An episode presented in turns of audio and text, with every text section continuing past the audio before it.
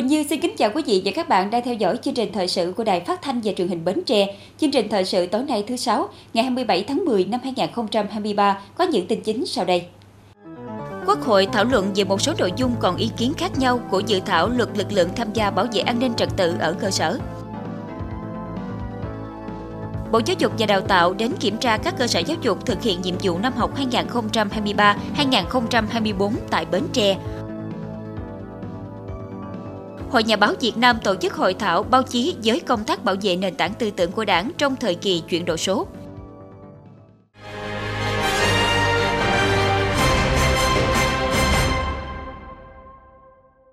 Thưa quý vị, tiếp tục kỳ họp thứ 6 Quốc hội khóa 15, sáng nay ngày 27 tháng 10, Quốc hội thảo luận ở hội trường về một số nội dung còn ý kiến khác nhau của dự thảo luật lực lượng tham gia bảo vệ an ninh trật tự ở cơ sở. Trước đó, tại kỳ họp thứ 5, các đại biểu đã thảo luận cho ý kiến về dự án luật này.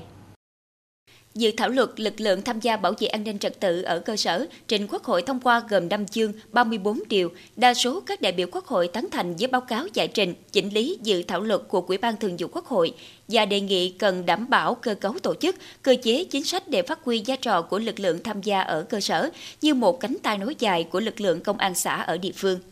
Băn khoăn lớn nhất mà các đại biểu đặt ra là khi thống nhất công an xã bán chuyên trách, dân phòng và đội trưởng đội phó dân phòng thành một lực lượng, liệu có làm tăng biên chế và tăng ngân sách nhà nước chi cho lực lượng này hay không? Bởi hiện nay toàn quốc có hơn 298.000 người đang tham gia hoạt động trong lực lượng bảo vệ dân phố, công an xã bán chuyên trách và đội trưởng đội phó đội dân phòng các địa phương đang chi trả cho tổ chức hoạt động, chế độ, chính sách, bảo đảm điều kiện hoạt động cho các lực lượng này khoảng 3.570 tỷ đồng mỗi năm, tính theo mức lương cơ sở mới.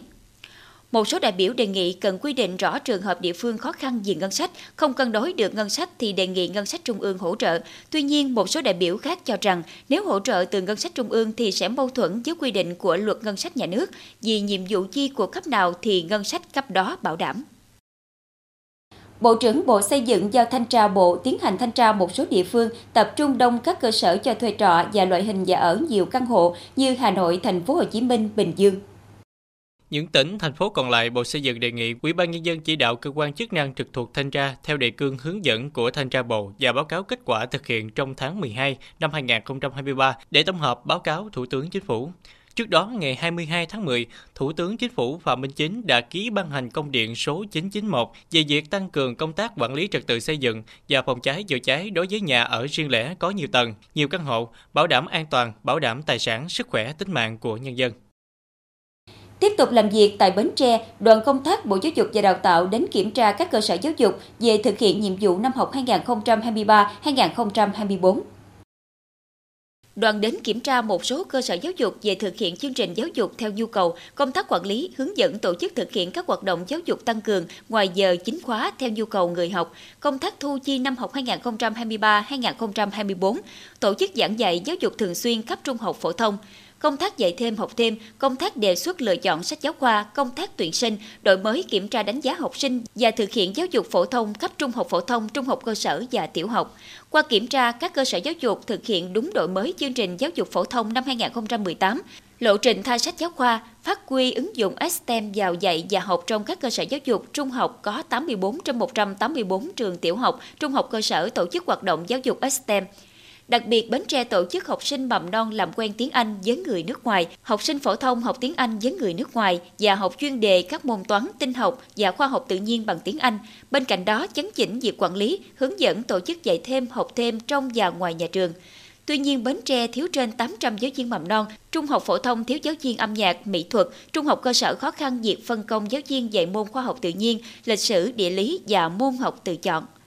Tại buổi làm việc, ông Thái Văn Tài, Vụ trưởng Giáo dục Trung học, Bộ Giáo dục và Đào tạo nhấn mạnh, Bến Tre nên quan tâm việc đầu tư cơ sở vật chất, trang thiết bị đáp ứng dạy và học. Theo chương trình giáo dục phổ thông mới 2018, mỗi giáo viên cần đổi mới dạy học, thực hiện giảm tải chương trình theo tinh thần của Bộ Giáo dục và Đào tạo, nên có giải pháp quy động trẻ em đến nhà trẻ, xây dựng trường chuẩn quốc gia, tuyển dụng giáo viên, tập trung công tác bồi dưỡng, tập huấn cho giáo viên đáp ứng đổi mới giáo dục, quản lý thu chi thực hiện nghiêm túc, không để xảy ra tình trạng làm thu. Thưa quý vị, nhằm hỗ trợ đồng hành cùng với doanh nghiệp tháo gỡ những khó khăn vướng mắt thuộc lĩnh vực quản lý nhà nước của ngành tài nguyên và môi trường, góp phần giúp các doanh nghiệp ổn định sản xuất, nâng cao hiệu quả kinh doanh. Sở Tài nguyên và Môi trường tỉnh Bến Tre tổ chức đối thoại với mong muốn các doanh nghiệp có ý kiến, kiến nghị cụ thể trên tinh thần cởi mở, thẳng thắn để lãnh đạo sở cùng các bộ phận chuyên môn giải đáp và kiến nghị với các cấp, ngành chức năng xem xét giải quyết. Tại buổi đối thoại, ông Bùi Minh Tuấn, Giám đốc Sở Tài nguyên và Môi trường xác định cải cách hành chính là một trong những nhiệm vụ trọng tâm mang tính đột phá để vừa thúc đẩy phát triển kinh tế xã hội, vừa góp phần nâng cao hiệu lực, hiệu quả quản lý của chính quyền các cấp. Sở Tài nguyên và Môi trường đã triển khai đồng bộ đổi mới phương thức chỉ đạo thực hiện công tác cải cách hành chính theo hướng hiện đại, thực hiện công khai các thủ tục hành chính, phân công công chức, viên chức thực hiện tiếp nhận hồ sơ và trả kết quả đúng quy định, cập nhật, niêm yết thủ tục hành chính đầy đủ rõ ràng tại bộ phận tiếp nhận và trả kết quả theo đúng quy định chất lượng giải quyết thủ tục hành chính ngày càng được chú trọng để đem lại sự hài lòng cho cá nhân và tổ chức. Kết quả giải quyết thủ tục hành chính có chuyển biến tích cực, tỷ lệ hồ sơ trễ hẹn có giảm đáng kể so với trước đây. Tuy nhiên, tình trạng hồ sơ giải quyết trễ hạn còn cao, chủ yếu thuộc lĩnh vực đất đai. Sở Tài nguyên và Môi trường thực hiện chức năng nhiệm vụ rộng, nhiều lĩnh vực nên thực hiện thủ tục hành chính khá phức tạp, số lượng hồ sơ quá lớn trong khi thiếu nguồn nhân lực thực hiện. Trong quý 3 năm 2023, số thủ tục hành chính thuộc thẩm quyền giải quyết của Sở Tài nguyên và Môi trường là 93, trong tổng số hồ sơ tiếp nhận là 66.176 hồ sơ, phần lớn trong lĩnh vực đất đai. Trong đó, hồ sơ đã giải quyết đạt 90,6%, đúng hạn 60,9%, trước hạn 36,3%, quá hạn 2,8%. Số hồ sơ đang giải quyết là 16.200. Nguyên nhân chủ yếu dẫn đến hồ sơ trễ hẹn là do công tác chuyển hồ sơ xác định nghĩa vụ tài chính qua cơ quan thuế theo hình thức điện tử còn hạn chế, do thiếu trang thiết bị và dữ liệu địa chính chưa đồng nhất. Ngoài ra cũng do cá nhân thực hiện chưa đảm bảo thời gian dẫn đến tình trạng trễ hạn. Ngành tài nguyên và môi trường xem đó là trách nhiệm cần phải nghiêm túc chấn chỉnh. Đại diện công ty triển khai dự án điện gió ở thành phố đề nghị làm rõ một số nội dung cụ thể trong thủ tục môi trường, thẩm quyền cấp phép. Công ty Thiên Phúc, chủ quản khu dân cư Hưng Phú đề nghị giải thích một số quy định về thủ tục môi trường khi phát sinh hạng mục công trình siêu thị và chuyển nhượng quyền sử dụng đất. Công ty cổ phần du lịch dướng mắt trong hồ sơ thế chấp đề nghị hỗ trợ. Công ty ở khu công nghiệp Giao Long bức xúc về tình trạng bụi than ảnh hưởng đến hoạt động của doanh nghiệp và sức khỏe của người lao động. Công ty Tỷ Thành Ba Tri đề nghị sớm có biện pháp giải quyết tình trạng rác thải tồn ứ. Các ý kiến đã được các phòng ban chuyên môn giải thích chi tiết, hướng dẫn và hỗ trợ doanh nghiệp giải quyết. Đại diện các doanh nghiệp bày tỏ sự hài lòng về thái độ cầu thị và sự hỗ trợ rõ ràng, cụ thể của cơ quan chức năng tại buổi đối thoại. Sáng nay ngày 27 tháng 10 tại tỉnh Tiền Giang, Hội Nhà báo Việt Nam tổ chức hội thảo báo chí với công tác bảo vệ nền tảng tư tưởng của Đảng trong thời kỳ chuyển đổi số các tỉnh, thành phố, khu vực phía Nam. Hội thảo được nghe nhiều tham luận trao đổi trách nhiệm của các cơ quan báo chí và hội nhà báo các tỉnh, thành phố. Các tham luận tập trung vào những kinh nghiệm thực tế của báo chí trong công tác bảo vệ nền tảng tư tưởng của đảng, những khó khăn thách thức đối với đội ngũ nhà báo trong phản bác quan điểm sai trái, đấu tranh chống các thế lực thù địch. Nhiều bài học kinh nghiệm cũng được chia sẻ, giải đáp thiết thực được rút ra từ thực tiễn dấn thân của nhà báo, hội viên, từ cách làm sáng tạo của các cấp hội trong việc áp dụng những thành tựu của công nghệ số trong việc tổ chức tuyên truyền, bảo vệ nền tảng tư tưởng của đảng, qua đó cho thấy trách nhiệm vai trò của hội nhà báo trong việc đoàn kết hội viên, bồi dưỡng, nâng cao nghiệp vụ, nắm bắt kịp thời sự phát triển mạnh mẽ của truyền thông số, phối hợp nhịp nhàng, hỗ trợ các cơ quan báo chí hoàn thành nhiệm vụ chính trị. Theo ông Trần Trọng Dũng, Phó Chủ tịch Hội Nhà báo Việt Nam, bảo vệ nền tảng tư tưởng của đảng là một đề tài khó. Nhà báo viết về đề tài này cần có trình độ nghiệp vụ chắc chắn, bản lĩnh chính trị vững vàng, có lòng trung thành với đảng, trách nhiệm với tổ quốc. Công tác đấu tranh của các cơ quan báo chí cần có kế hoạch cụ thể, rõ ràng, có sự phối hợp bài bản, nhuần nhuyễn giữa các cơ quan báo chí với nhau và với các cơ quan quản lý, có định hướng xuyên suốt của cơ quan chỉ đạo. Sáng nay ngày 27 tháng 10, Hội Cựu chiến binh tỉnh Bến Tre tổ chức tổng kết 5 năm thực hiện chương trình phối hợp cuộc vận động cựu chiến binh tham gia giữ gìn an ninh trật tự giao thông và xây dựng văn hóa giao thông giai đoạn 2018-2023 và ký kết chương trình phối hợp giai đoạn 2023-2028.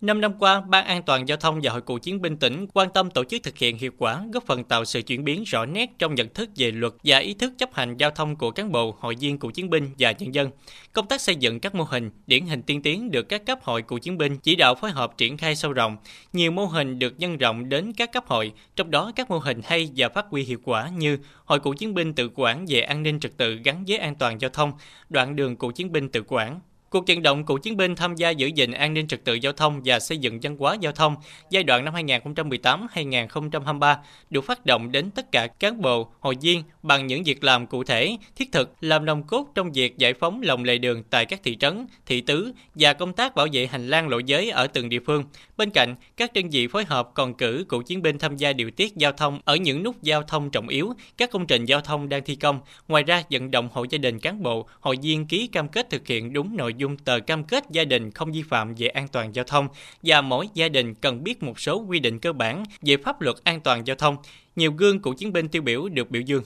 Tại hội nghị, Hội cựu chiến binh tỉnh và Ban an toàn giao thông tỉnh đã ký kết chương trình phối hợp cấp tỉnh và phát động thi đua thực hiện chương trình phối hợp này, đồng thời tổ chức ký kết giao ước thi đua giữa các quyện thành hội giai đoạn năm 2023-2028. Dịp này, Hội cựu chiến binh tỉnh, Ban an toàn giao thông tỉnh khen tặng các tập thể và cá nhân có thành tích xuất sắc trong thực hiện cuộc vận động cựu chiến binh tham gia giữ gìn trật tự an toàn giao thông và xây dựng văn hóa giao thông giai đoạn năm 2018-2023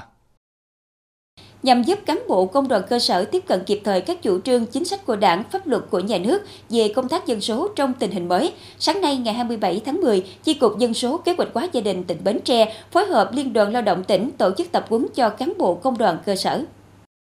Đối tượng tham gia là chủ tịch, cán bộ phụ nữ phụ trách nữ công công đoàn cơ sở khối hành chính sự nghiệp thuộc Liên đoàn Lao động thành phố Bến Tre. Tham gia tập huấn, cán bộ nữ công đoàn được cung cấp các thông tin về chính sách dân số mới, nội dung nghị quyết số 21 và 23 của Hội đồng Nhân dân tỉnh. Chi cục Dân số chia sẻ một số thông tin về chính sách khen thưởng hỗ trợ trong công tác dân số các lợi ích của việc thực hiện tầm soát trước sinh và sơ sinh, tư vấn và khám sức khỏe trước khi kết hôn, tình trạng mất cân bằng giới tính khi sinh, tầm quan trọng của việc sinh đủ hai con và các chính sách về chăm sóc sức khỏe người cao tuổi thông qua tập huấn giúp cho cán bộ công đoàn cơ sở nắm rõ hơn về các chủ trương, chính sách dân số trong tình hình mới, qua đó phát huy vai trò của công đoàn cơ sở trong việc triển khai các hoạt động tuyên truyền đến nữ công đơn vị, góp phần nâng cao hiệu quả công tác tuyên truyền về dân số, đưa chủ trương chính sách dân số đi vào cuộc sống, cùng địa phương thực hiện tốt công tác dân số trong tình hình mới. Khen thưởng cho chị em phụ nữ sinh con thứ hai trước tuổi 35 là một trong những chính sách mới của nghị quyết số 23 được Hội đồng Nhân dân tỉnh Bến Tre thông qua vào tháng 12 năm 2023 tại kỳ họp thứ 7 khóa 10. Chính sách này bước đầu giúp tạo nên sự khởi sắc trong công tác truyền thông, vận động nâng cao mức sinh của chị em phụ nữ trong bối cảnh mức sinh đang xuống thấp, không đạt mức sinh thay thế, ghi nhận hiệu quả bước đầu của nghị quyết 23 tại xã Bình Thắng, huyện Bình Đại, đơn vị tiên phong trong thực hiện khen thưởng cho chị em phụ nữ sinh đủ hai con trước tuổi 35 trong năm 2023. Nghị quyết ban hành nhiều hình thức khen thưởng nhằm tạo động lực, khích lệ sự vào cuộc của cả hệ thống chính trị trên toàn tỉnh tham gia tích cực vào các hoạt động dân số trong tình hình mới.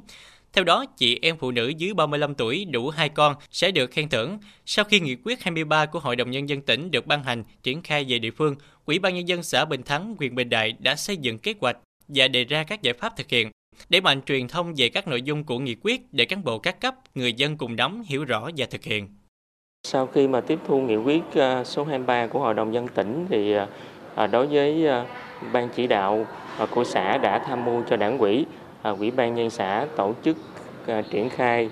đến cán bộ, đảng viên, đoàn viên, hội viên và quần chúng nhân dân để nắm về các cái nội dung nghị quyết để góp phần đưa nghị quyết vào trong cuộc sống góp phần về thúc đẩy công phát triển dân số trong cái tình hình mới. À, bên cạnh đó thì à, đối với à, ban chỉ đạo à, dân số của xã à, đã tổ chức cái hội nghị triển khai đến các cái thành viên à, trong ban chỉ đạo à, của xã đến à, cộng tác viên dân số và cộng tác viên y tế à, à, của ấp à, để à, thống nhất tổ chức triển khai.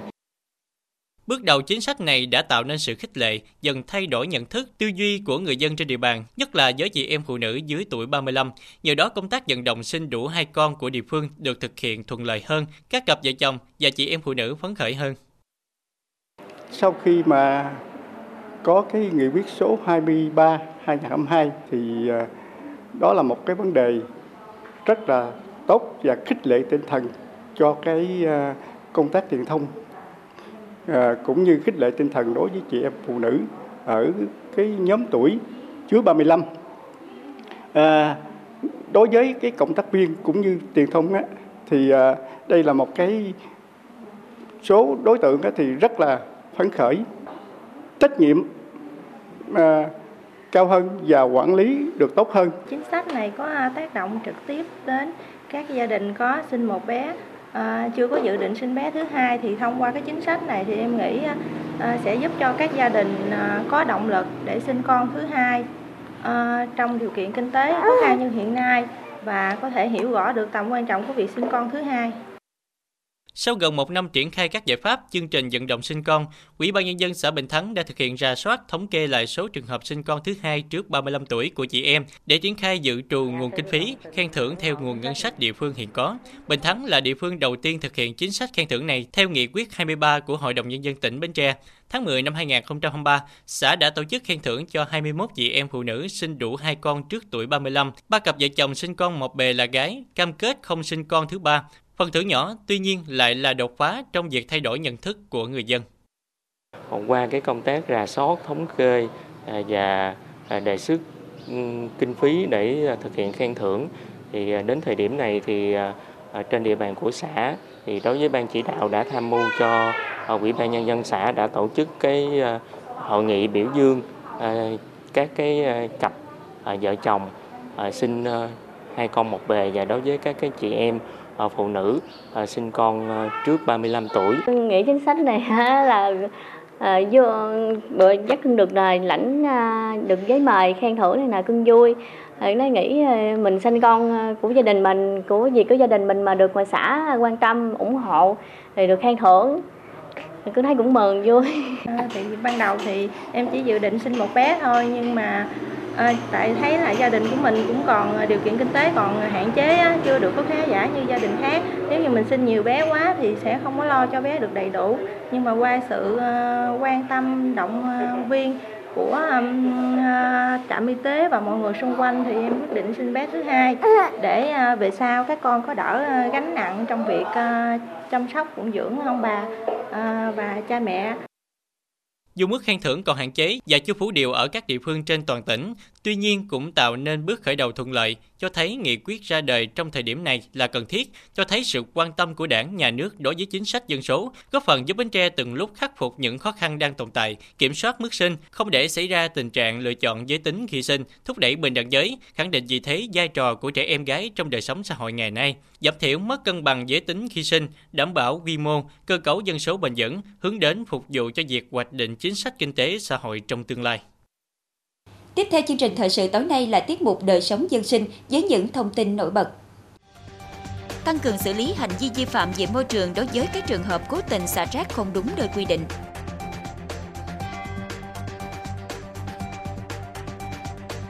Ngành y tế khuyến cáo phòng bệnh hô hấp thời điểm giao mùa.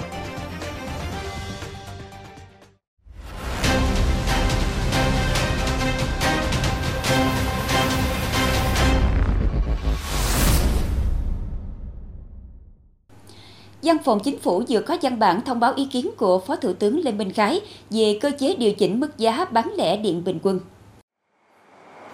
Phó Thủ tướng đề nghị Bộ Công Thương chủ trì phối hợp chặt chẽ với các bộ, cơ quan liên quan, khẩn trương hoàn thiện hồ sơ dự thảo thay thế quyết định số 24 quy định về cơ chế điều chỉnh mức giá bán lẻ điện bình quân, bảo đảm theo đúng quy định của luật ban hành văn bản quy phạm pháp luật, chỉ đạo của lãnh đạo chính phủ, báo cáo Thủ tướng Chính phủ trước ngày 15 tháng 11 năm 2023. Trên thực tế, thời gian qua, các đơn vị chức năng thuộc Bộ Công Thương đã nỗ lực triển khai xây dựng dự thảo quyết định số 24 theo hướng điều chỉnh giá điện theo lộ trình, tránh giật cục, đồng thời để phù hợp với các quy định hiện hành khác với nhiều điểm mới và đã lấy ý kiến rộng rãi công khai. Theo đó, dự thảo quyết định đã thể hiện được tính kế thừa và có thêm nhiều điểm mới. Kính thưa quý vị, hiện nay ở các địa phương đều dồn sức vào xây dựng nông thôn mới và trong các tiêu chí nông thôn mới, tiêu chí môi trường là một tiêu chí quan trọng. Để nâng cao ý thức trách nhiệm của người dân trong việc chung tay giữ gìn môi trường sống, các địa phương trên địa bàn tỉnh Bến Tre đã tăng cường sử dụng camera giám sát để ngăn chặn xử lý vi phạm về môi trường đối với các trường hợp cố tình xả rác không đúng nơi quy định, từ đó tạo tính răng đe, giúp hình thành thói quen tốt của mỗi người trong việc cải thiện môi trường sống. Dù các cơ quan chức năng đã để bản cấm đậu rác, thế nhưng vẫn có những bãi rác tự phát tồn tại. Đây là thực tế diễn ra từ nhiều năm nay ở rất nhiều khu vực nông thôn hiện nay, gây khó cho công tác xử lý. Kiên quyết xử phạt hành chính đối với hành vi xả rác không đúng quy định, đồng thời phát huy vai trò của cộng đồng dân cư trong chấp hành, phát hiện và giám sát các hành vi vi phạm xả rác ra môi trường. Thời gian qua, việc tăng cường sử dụng hình ảnh trích xuất từ camera, phương tiện ghi hình để làm cơ sở xử phạt vi phạm hành chính về vệ sinh nơi công cộng đang được nhiều địa phương, người dân đánh giá có hiệu quả. À, hợp tổ nhân tự quản chúng tôi tuyên truyền hả? Nếu mà ấp à, chiết sức được và thấy ai mà dưới à, vứt cát thì sẽ mời làm việc và sẽ phạt theo các cái văn bản hướng dẫn của trên. Thì đó cái là cái hiệu quả của camera là rất là tốt. Nó vừa đảm bảo là quản lý à, các cái hộ dân trên địa bàn ấp dưới các bờ bãi. Cái thứ hai nữa hiệu quả thứ hai nữa là nó sẽ quản lý cái tình hình an ninh trật tự và tệ nạn xã hội trên địa bàn ấp. Thì à, từng ấp có đăng ký cái mô hình dân vận khéo trong cái à, xây dựng cái à, môi trường, đặc biệt là cái rác trong sinh hoạt cũng như là rác thải của của người dân. Thì qua đó thì chúng tôi đã triển khai thì được 8 cái cụm camera. Thì ban đầu thì nói chung là mới xuất phát ban đầu thì có hai sau đó thấy cái hiệu quả của cái camera thì à, là người dân đồng tình hưởng ứng và phát sinh thêm là 6 cái, cái cụm camera nữa. Thì từ đó là cái ý thức của người dân rồi là cái việc mà dứt rác à, vừa bẫy ở các cái khu vực công cộng thì nó à, giảm và không có còn nữa. Và các cái khu vực camera thì cũng là người dân là tự cảnh giác rồi là bảo vệ cái tài sản khi mà người dân đã ờ, có đóng góp vào đó trên thực tế, công tác xử lý hành vi xả rác thải ra môi trường vẫn chưa thể bao quát hết. Cùng với đó là việc triển khai hệ thống camera giám sát chưa đồng bộ, do đó có thể tận dụng thêm nguồn camera từ các hộ gia đình để thường xuyên giám sát các vị trí phát sinh rác thải để không đúng nơi quy định. Như tôi là cái người dân ở đây thì à, cũng à, có cái ý là muốn à, đóng góp với cùng với à, chính quyền địa phương ở đây là tôi trích tiền của tôi riêng á tôi gắn camera để ờ, cùng với quỹ ban đây quan sát cái ờ, cái điểm rác ở đây. Tại vì ở đây khu vực đây là trường học à, ở đây là tôi gắn camera để quan sát. Thứ nhất là để cho bà con nhận thức được để bà con có cái ý thức để mà tiêu thụ rác cá nhân ở nhà cho nó sạch sẽ nó đừng có làm ô nhiễm mà đừng có mà đi dục dứt rác bậy bạ gì nữa đó là cái quan điểm của tôi là à, như vậy thì à, à, chính quyền địa phương ở đây nói chung thì à, cũng à, à, hết sức là tích cực là vận động bà con ở đây thì cũng có là tuyên truyền cho bà con là có nhận thức là bỏ rác tại nhà là để giữ gìn cho môi trường xanh sạch đẹp đó là cùng với nhau là cho nó góp phần cho cái xã hội nó được đẹp hơn. Xác định công tác quản lý rác thải là một trong những ưu tiên đối với công tác bảo vệ môi trường. Mới đây, Ủy ban Nhân dân tỉnh Bến Tre đã ban hành quyết định số 24 về quản lý chất thải rắn sinh hoạt. Trong đó, chú trọng thực hiện phân loại rác thải tại nguồn theo hướng dẫn tài khoản 1 điều 75 của Luật Bảo vệ môi trường năm 2020. Cùng với đó, Nghị định 45 của Chính phủ quy định về xử phạt vi phạm hành chính trong lĩnh vực bảo vệ môi trường có hiệu lực từ ngày 25 tháng 8 năm 2022. Tuy nhiên, đến nay vẫn chưa phát huy được hiệu quả của văn bản quy phạm pháp luật quy định về công tác xử lý rác thải. À, hiện nay về cái um, vấn đề à, à, xem xét cái việc chấp hành trong cái vấn đề quản lý rác thải Ờ, điều chỉnh các cái hành vi mà bỏ rác ờ, không đúng nơi quy định ờ, hoặc là không phân loại rác thải tại nguồn thì được quy định rất rõ trong luật bảo vệ môi trường, cũng như trong cái nghị định xử phạt vi phạm tránh về lĩnh vực bảo vệ môi trường. Rồi cụ thể, ví dụ như là vứt rác không đúng nơi quy định bỏ rác ra ngoài vỉa hè sông kênh rạch ở các cái nơi mà không phải là cái điểm lấy rác thì sẽ bị xử phạt vi phạm hành chính lĩnh nội dung này thì từ 1 triệu đến 2 triệu đồng trên một hành vi thì cái thẩm quyền xử lý này thì do ờ, ủy ban nhân cấp xã sẽ thực hiện trong thời gian chờ đợi việc bắt buộc áp dụng phân loại rác thải tại nguồn, các địa phương vẫn phải tiếp tục thực hiện các giải pháp thu gom, xử lý phù hợp với điều kiện khả năng của địa phương, đồng thời tuyên truyền thông tin cho người dân biết và hiểu rõ các quy định của pháp luật về quản lý rác thải hiện nay. Bên cạnh đó, triển khai hệ thống camera ghi hình hành vi xả thải ra môi trường nhằm giúp cho các ngành chức năng thắt chặt công tác quản lý chủ nguồn thải bằng các chế tài nghiêm khắc và thực hiện hiệu quả của việc phân loại rác tại nguồn. Phòng Cảnh sát phòng cháy chữa cháy và cứu nạn cứu hộ Công an tỉnh Bến Tre phối hợp thị trấn Dòng Trơm tổ chức thực tập phương án chữa cháy và cứu nạn cứu hộ khu dân cư có nguy cơ cháy nổ cao tại khu phố 1, tổ liên gia thuộc Tổ nhân dân tự quản số 1, số 2. Tình huống giả định vào lúc 15 giờ 30 phút ngày 26 tháng 10 phát sinh cháy tại lầu 1 của ngôi nhà 2 tầng có kết hợp với sản xuất kinh doanh buôn bán tạp hóa do hộ ông Nguyễn Văn A làm chủ. Nguyên nhân cháy do sự cố về điện trong lúc sạc điện thoại, pin điện thoại bị nổ gây cháy, sau đó cháy lan toàn bộ phòng ngủ. Sau khi phát hiện cháy, thành viên trong nhà và người dân truy hô cháy, tổ trưởng tổ liên gia tập hợp các thành viên báo ban quản lý chợ tổ chức chữa cháy ban đầu, tiến hành phá cửa, mở lối thoát nạn, cứu người, di chuyển tài sản hàng hóa ra bên ngoài, đồng thời gọi điện báo công an, Ủy ban nhân dân thị trấn Dòng Trơm. Nhận được tin báo, lãnh đạo Ủy ban nhân dân thị trấn điều động lực lượng công an thị trấn, đội dân phòng nhanh chóng có mặt, tổ chức các hoạt động chữa cháy, cứu người bị nạn, di chuyển tài sản ra khu vực an toàn. Ngôi nhà có chứa nhiều vật liệu dễ cháy, thời gian ngắn ngọn lửa bùng cháy dữ dội, đám cháy tỏa ra nhiệt lượng lớn, sinh nhiều khí độc. Trong quá trình di chuyển tài sản, có hai người các hộ liên gia bị ngạt khói, hai thành viên gia đình bị mắc kẹt ở tầng 2. Cảnh sát phòng cháy chữa cháy và cứu nạn cứu hộ, Trung tâm Y tế quyện, Điện lực Dòng Trơm đến kịp thời phối hợp hỗ trợ chữa cháy, cứu người, cứu tài sản. Chỉ huy phòng cảnh sát phòng cháy chữa cháy và cứu nạn cứu hộ điều động xe chuyên dùng chữa cháy và lực lượng cán bộ, chiến sĩ đến hiện trường vụ cháy, tổ chức trinh sát cứu người và triển khai đội hình chữa cháy. Với sự phối hợp nhịp nhàng giữa các lực lượng, đám cháy đã nhanh chóng được khống chế, dập tắt, đồng thời cứu người bị nạn, di chuyển toàn bộ tài sản ra khu vực an toàn. Buổi diễn tập tại Tổ nhân dân tự quản số 1 và số 2 khu phố 1 thị trấn Dòng Trơm và đơn vị liên quan đã tiến hành rút kinh nghiệm đánh giá buổi diễn tập đạt kết quả. Trong tháng 10 vừa qua, số ca bệnh thăm khám điều trị bệnh hô hấp gia tăng ở nhiều cơ sở y tế. Nguyên nhân là do thời tiết nóng ẩm thay đổi liên tục, tạo điều kiện thuận lợi để các loại virus, vi khuẩn gây bệnh phát triển, tác động đến sức khỏe của mọi người, nhất là người lớn tuổi, trẻ nhỏ, người có đề kháng yếu. Làm gì để hạn chế nguy cơ bệnh hô hấp, không để xảy ra các diễn biến bệnh nặng? Thông tin sẽ có trong phóng sự sau. So với các tháng trước đây, tháng 10 năm 2023 ghi nhận số ca mắc bệnh hô hấp gia tăng nhanh. Theo số liệu thống kê tại Bệnh viện Đa khoa khu vực Cù Lao Minh, chỉ trong 3 tuần của tháng 10, số ca bệnh hô hấp đến thăm khám đã cao bằng với số ca bệnh trong các tháng 8, tháng 9 khoảng 1.000 trường hợp. Nguyên nhân của sự gia tăng này là do sự thay đổi của thời tiết. Đường hô hấp của chúng ta rất nhạy cảm nên chỉ cần có sự thay đổi thời tiết đột ngột sẽ dễ dẫn đến bệnh. Các bệnh lý hô hấp thường gặp là viêm tiểu phế quản, viêm hô hấp trên, viêm họng, viêm amidan. Hầu hết các bệnh lý này đều có biểu hiện như là ho, khạc đờm, đau ngực hoặc khó thở, hoặc có thể kèm theo sốt nhẹ 38 độ C hoặc sốt cao 39 đến 40 độ C, chảy mũi, thở rít, thở khò khè, quấy khóc, biến ăn, rối loạn tiêu hóa, nôn ói, đau bụng, chứng bụng, tiêu chảy.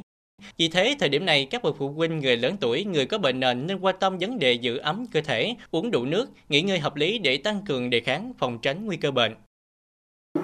Đối với trẻ nhỏ thì mình có những vấn đề quan tâm, cũng như người lớn thì mình phải à, giữ ấm, giữ ấm rồi uống nước cho đủ. tại vì khi lạnh thì con người mình nó, nó ít có cái à, nhu cầu nước, nhưng mình phải bù nước cho cái lượng nước đủ.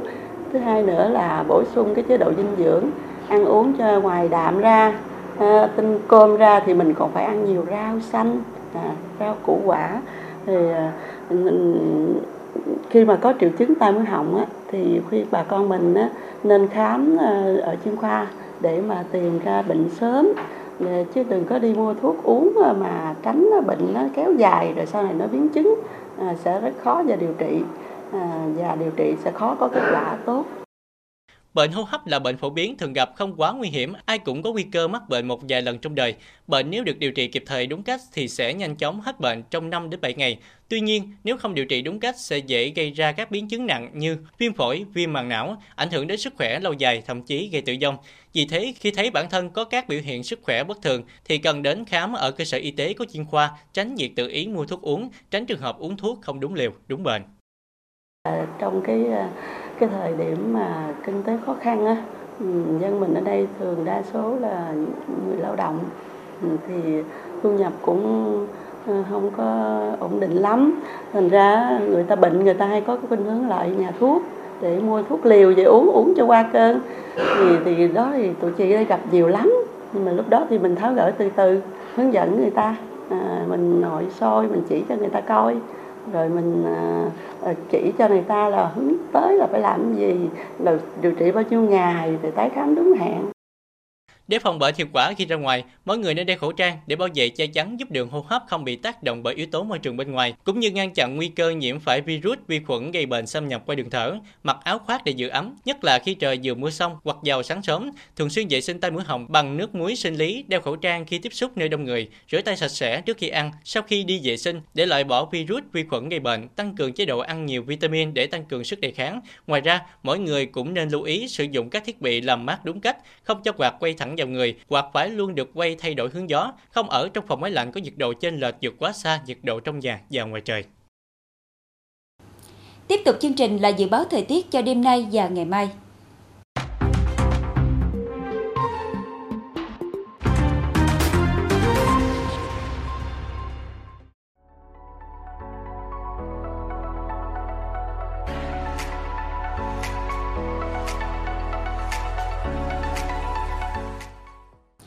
Đến đây chúng tôi xin kết thúc chương trình thời sự buổi tối trên sóng truyền hình Bến Tre. Cảm ơn quý vị đã quan tâm theo dõi. Thân ái, chào tạm biệt.